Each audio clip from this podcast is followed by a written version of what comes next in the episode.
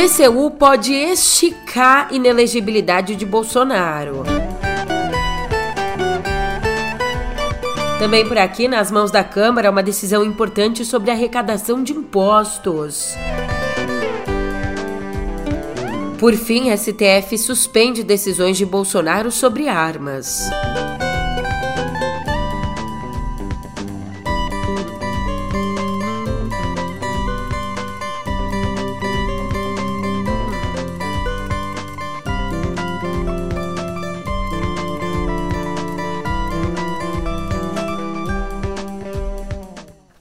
Ótimo dia, uma ótima tarde, uma ótima noite para você. Eu sou a Julia Keck e vem cá, como é que você tá, hein? Meio do ano, hein? O que, que você acha? Passou rápido? Não sei, o que eu sei é que nessa terça, dia 4, o tema do podcast é tempo. Você vai ver que em alguns momentos ele vai passar rápido, enquanto que para alguns ele passa eu acho que ele vai passar bem do arrastado. Tudo isso no pé do ouvido.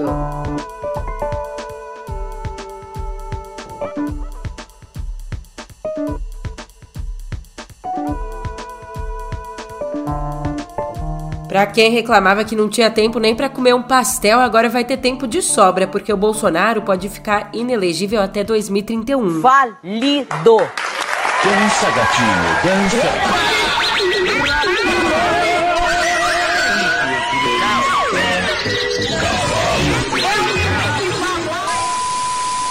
Essa decisão ela está nas mãos do Tribunal de Contas da União, o TCU. O que, que acontece?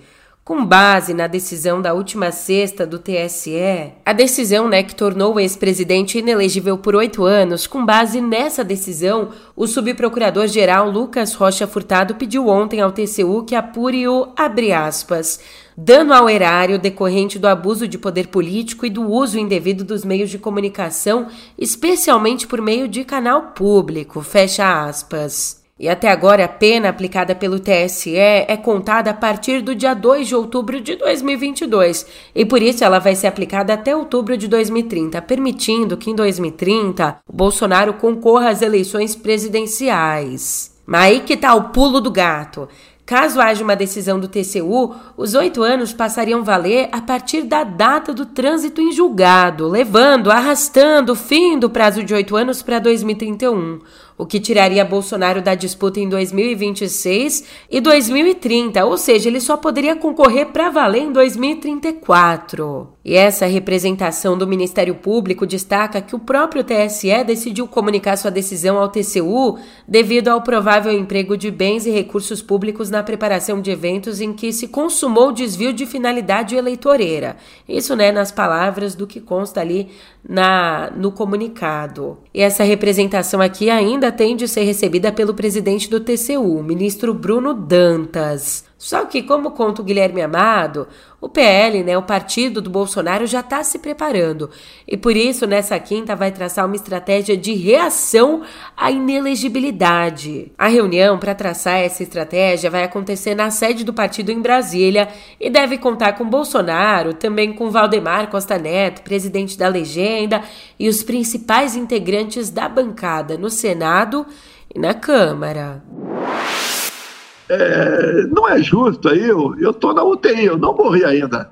Alguém já querer dividir o meu espólio. Desculpa te fazer escutar ele, mas foi assim que, durante uma entrevista à Jovem Pan, o Bolsonaro respondeu ao ser questionado sobre quem apoiaria nas próximas eleições presidenciais. E ele também disse que não vê alguém que possa assumir seu projeto político na direita.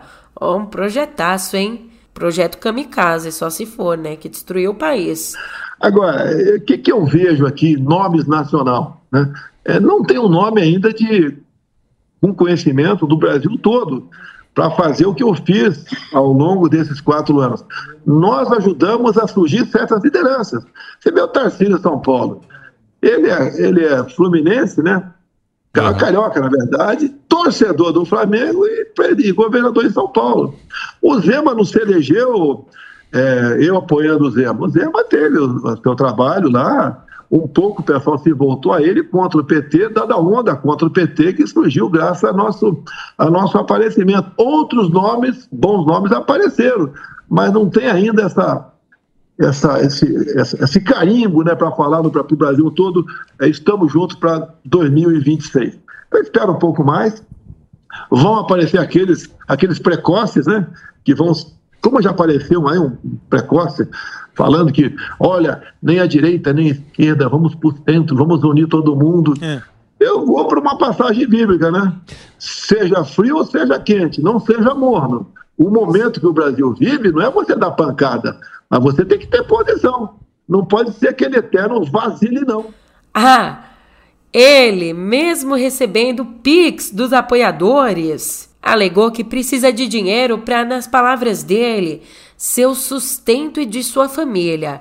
Ele alegou isso para tentar desbloquear parte dos mais de 500 mil confiscados pela Justiça de São Paulo para quitar multas que ele levou por não usar máscara durante a pandemia. Essa dívida, meu bem, ela ultrapassa um milhão. E diante disso, a defesa do Bolsonaro disse que os bloqueios atingiram verba de caráter alimentar e sugeriu que o confisco seja substituído pela penhora de um apartamento em Brasília que está avaliado em 530 mil reais, conforme o cálculo do IPTU. Pois é, né? E tem gente que chora. Ah, o diabo que se carregue chorar. A vida é curta para ser pequena, ridícula. Enquanto isso, a vida política está acontecendo e na Câmara, a sessão extraordinária para acelerar a pauta econômica foi marcada, só que a falta de quórum e a incerteza de um acordo impediram a votação do projeto que restabelece o voto de qualidade ali no Conselho Administrativo de Recursos Fiscais, o CARF, que é o Tribunal da Receita Federal, onde mais de um trilhão em impostos estão em disputa agora. Bem, ontem ali, por volta das seis da tarde, não tinham nem 100 registros em plenário. E aí, nem o presidente da Câmara, o Arthur Lira, compareceu por saber que não ia nem ter como votar a proposta do CARF. Aliás, uma das prioridades do ministro da Fazenda, o Fernando Haddad, o relatório do projeto de lei que altera o sistema decisório do CARF foi apresentado ontem pelo deputado Beto Pereira.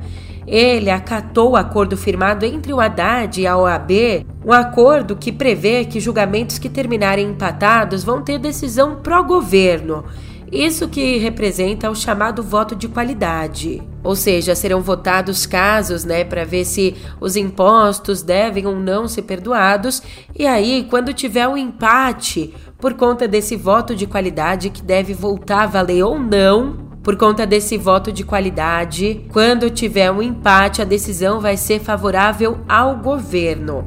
Como deu para perceber, né, esse modelo favorece o governo, mas oferece também condições favoráveis de pagamento para quem saiu derrotado pelo voto de qualidade, com descontos em multas e juros, mesmo que os débitos sejam classificados como recuperáveis pela fazenda. E esse ponto aí de benevolência gerou um desconforto nos técnicos do governo, que temem um impacto na arrecadação.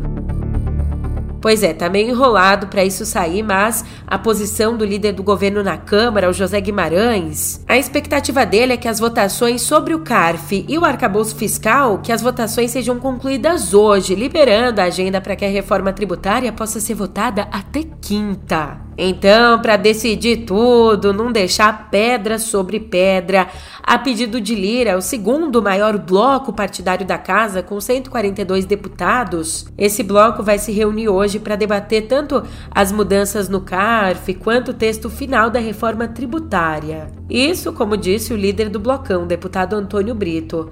Só que tem uma coisa aqui. O Lira disse ontem que o texto da reforma tributária ainda está sujeito a alterações, mesmo na cara do gol para votação. E aí, os governadores que têm pleitos em relação ao formato de arrecadação vão ser ouvidos e as sugestões vão ser recebidas pelo relator Agnaldo Ribeiro. Uma vez recebidas, elas podem sim ser incorporadas ao texto. No fim das contas, o Lira disse que a votação deve acontecer rápido, mas garantiu que a matéria só vai para plenário quando houver quórum suficiente.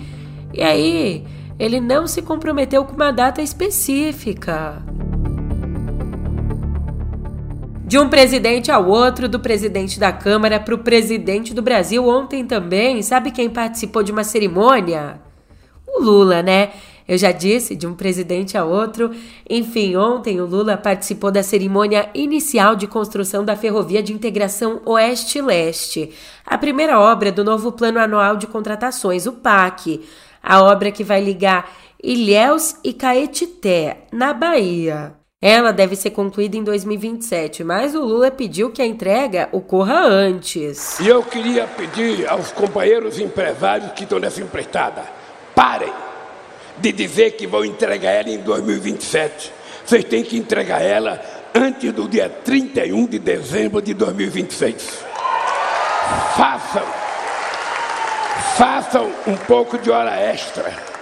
Trabalhe no final de semana se for necessário para que a gente possa inaugurar logo. Senão a gente corre o risco de uma outra coisa ruim voltar nesse país e ela ficar parada outra vez. Então vamos tratar de, tratar de trabalhar logo essa obra. Nesse mesmo evento, o presidente disse que é preciso garantir estabilidade no Brasil. E, sem citar Bolsonaro, disse que o país caiu num mundo obscuro, tomado pelo ódio e pela mentira. Já lá fora, uma devastação sem tamanho, que ultrapassa o tempo, o espaço. Israel realizou ontem seu maior ataque a alvos palestinos na Cisjordânia em 20 anos. Pelo menos oito palestinos morreram e 50 ficaram feridos durante a ação na cidade ocupada de Jenin. Principal alvo, pasme, foi a sede de um campo de refugiados que, segundo as autoridades israelenses, era usado como base por militantes locais. Então, com apoio de drones e blindados, cerca de mil soldados de Israel participaram da ação. O governo dos Estados Unidos reiterou seu apoio ao direito de Israel defender seu povo de ataques terroristas, enquanto o Reino Unido pediu moderação para evitar a morte de civis. A autoridade palestina classificou a operação como um crime de guerra.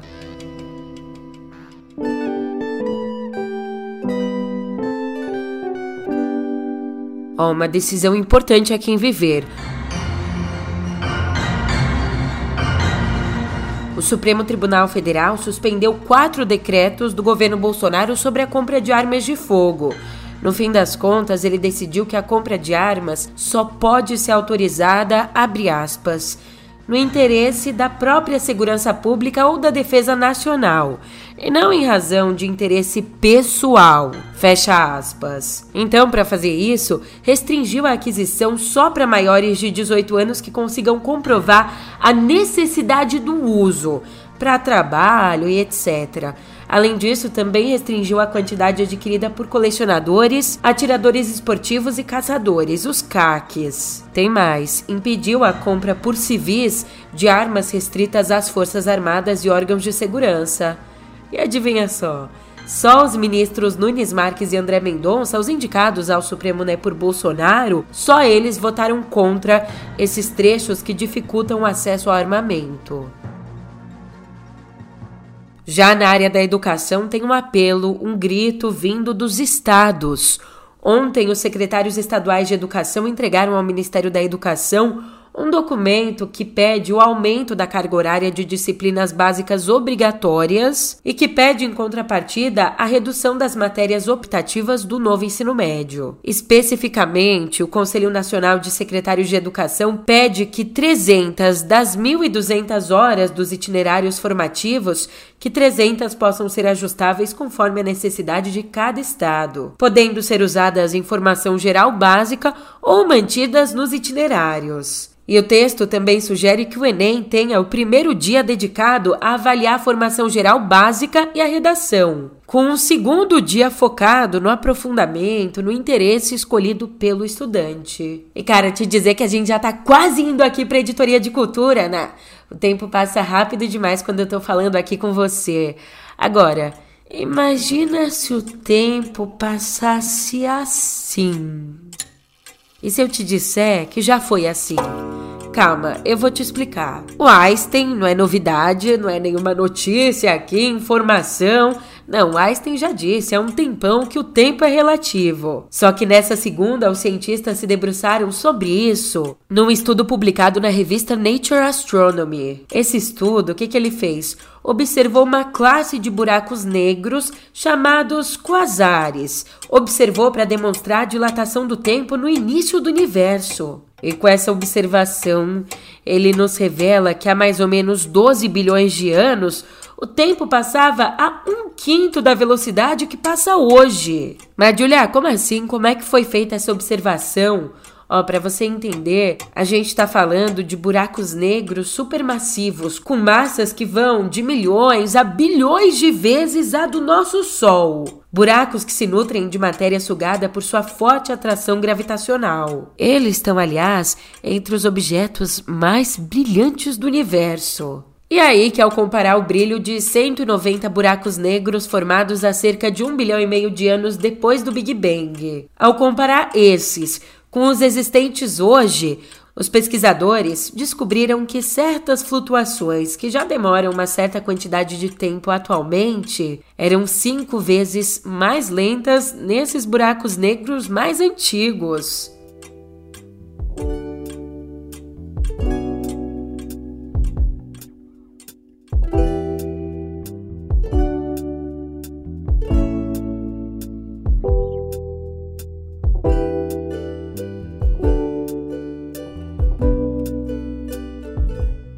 Chegamos em cultura e aqui o presente repete o passado.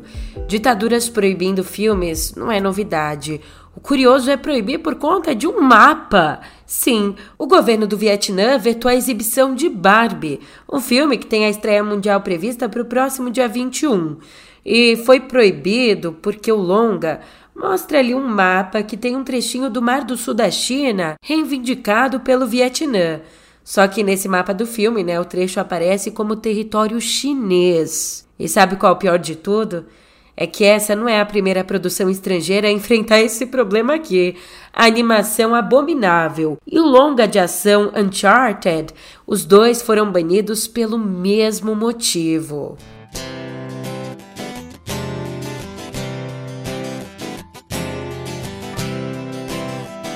Do mundo da música, intrigas históricas. Com meio milhão de cópias vendidas, o álbum acústico MTV de 1997 foi um dos maiores sucessos comerciais do Titãs. Só que também foi um pote de mágoas. A revelação foi feita por Nando Reis ontem, ali no podcast Lugar de Sonho. No episódio, Nando, que deixou o Titãs em 2002 e retornou para a atual turnê, ele acusou o antigo colega Marcelo Fromer, que morreu em 2001, acusou de sabotar o lançamento de uma música do próprio Nando, né? Os Cegos do Castelo. Essa música seria apresentada pela primeira vez na 89 FM, onde o Fromer apresentava um programa. Só que o guitarrista teria vazado outra música para ser tocada antes. A música Nem Cinco Minutos Guardados, do Fromer com o Sérgio Brito. E aí, segundo Nando, esse seria inclusive um dos motivos que o levou a romper com a banda. minha festa se anunciou, a pé, a pé devagar, foge o destino do azar que restou. E se você puder me olhar, se você quiser me achar. Voltando à realidade, as consequências da guerra na cultura, na humanidade, na própria vida. A escritora ucraniana Victoria Melina, de 37 anos, teve a morte confirmada ontem, tornando-se a 13ª vítima do ataque de um míssil russo a um movimentado restaurante na cidade de Kramatorsk. Uma das mais premiadas jovens autoras do país, a Melina vem usando o próprio trabalho dela no último ano para denunciar crimes de guerra das tropas russas. Crimes que agora tiraram a vida dela. Já voltando para o Brasil, aqui em São Paulo, morreu vítima de câncer a jornalista, pesquisadora e musicóloga Maria Luísa Kifuri, criadora do site Discos do Brasil, uma das mais completas bases de dados sobre a música brasileira. Uma perda enorme.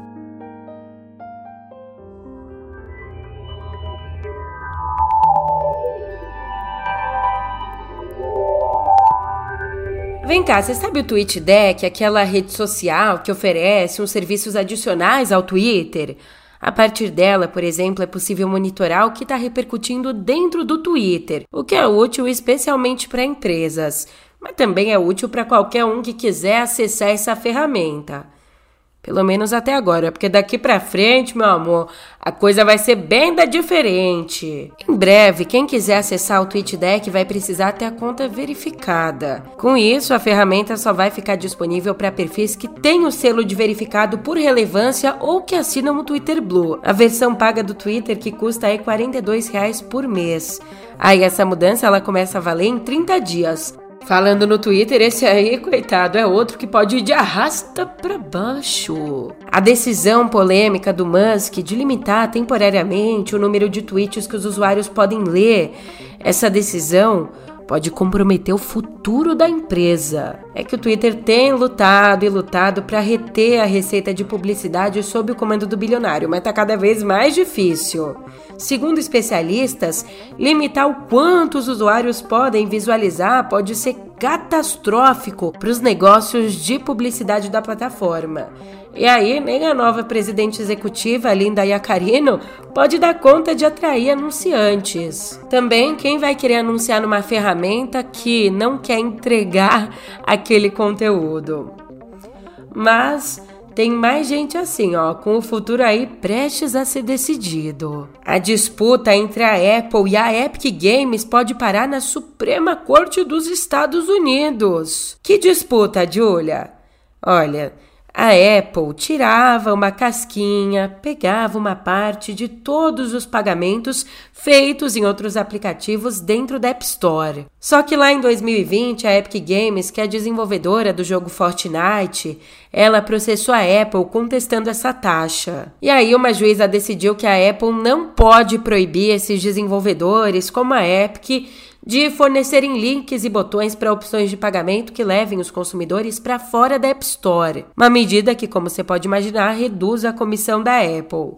Mas você acha que ela se contentou com isso? Nada. A Apple afirmou que vai pedir uma revisão do caso à Suprema Corte. Nossa, quanto vai, vem, vai, vai, vem, vem nessa história, que agora eu até vou de vez. Eu tô indo nessa, mas você sabe, a gente se vê por aqui amanhã. Obrigada pela companhia e até lá!